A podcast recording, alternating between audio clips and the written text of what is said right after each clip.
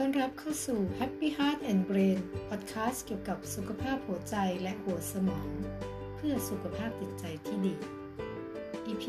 11 เขียนบันทึกขอบคุณตอนที่ 3 ฝึกสมองกับเกมจับถูก มองหาสิ่งดีๆ เพื่อ reset สมอง พอดแคสต์นี้คุณจะได้รู้จักการเขียนขอบคุณ มีผลต่อสมองและความคิดอย่างไร การเขียนขอบคุณช่วยรักษาสุขภาพจิตใจได้ผลดีอย่างไร และไอเดียในการเขียนขอบคุณ เพื่อช่วยรีเซ็ตวงจรสมองให้เป็นบวก หากความสุขและรอยยิ้มหายไปจากชีวิตคุณมานาน จะเป็นเพราะโควิด หรือสถานการณ์ชีวิตที่อาจทำให้คุณติดอยู่ในโหมดนั้น คล้ายกับภาพค้างหน้าจอแบบที่ฉันเคยเป็น ลองวิธีนี้ดูสิคะสำหรับฉันแล้วการนึกถึงสิ่งดีๆ น่าขอบคุณนี้คล้ายเกมฝึกสมอง ที่เรียกว่าเกมจับผิด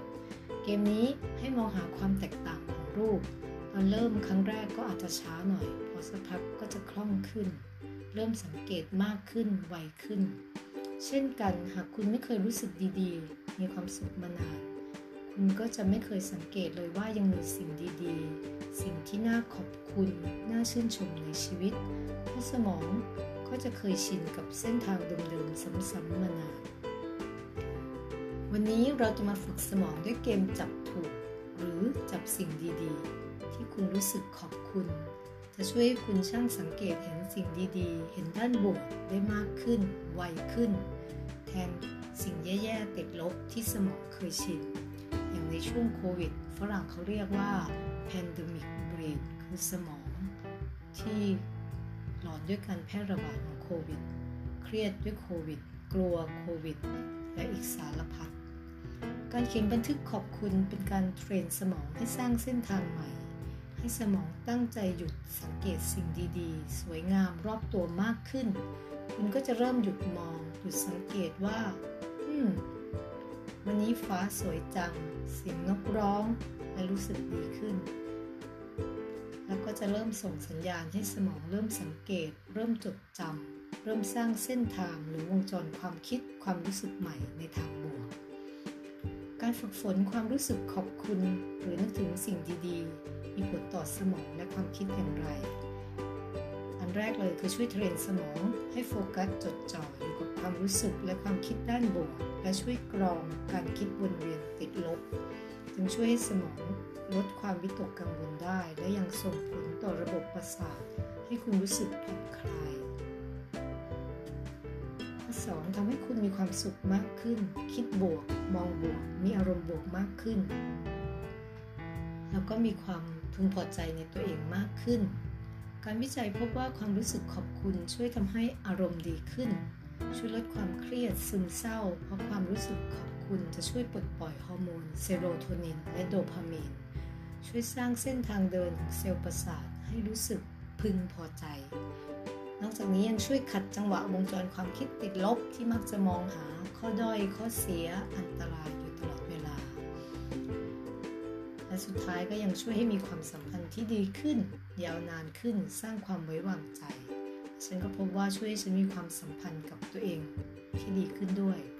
การฝึกฝนความรู้สึกขอบคุณได้ผลดีในการดูแลสุขภาพจิตใจ อย่างเช่นเคส PTSD หรือที่เรียกว่าโรคเครียด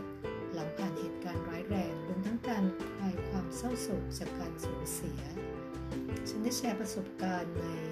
EP ก่อนหน้าไปแล้วว่าการเขียนบันทึกขอบคุณช่วยเยียวยาฉันจากเหตุการณ์สะเทือนใจอย่างไร และอีก EP หนึ่งการขอบคุณช่วยให้แม่ฉันซึ่งเดินไม่ได้หายจากซึมเศร้ากลับมามีความสุขกลับมามีความสุขอีกครั้งได้อย่างไร ลองไปฟังดูนะคะจะได้รู้ว่าดีจริง ๆ วันนี้ เรามาดูไอเดียแล้วก็วิธีในการฝึก เกมจับถูกจับสิ่งดีๆ ที่คุณอยากจะขอบคุณ เริ่มง่ายๆ ด้วยการหาสมุดไดอารี่บันทึก หรือบางคนชอบศิลปะก็หาอุปกรณ์สติกเกอร์รูป มาตกแต่งสมุดได้หรือจะวาดก็ได้ทำอะไรก็ได้ที่คุณรู้สึกสนุกอีก วิธีหนึ่งคุณอาจจะหากล่องหรือขวดสะสมความรู้สึกขอบคุณเขียนแล้วหย่อนทุกวันวันละสามข้อพอสิ้นปีก็มานับพระพรหรือเขาอยู่ blessing อีกวิธีหนึ่งก็คือเขียนจดหมายแสดงความรู้สึกของคุณแสดงความซาบซึ้งใจ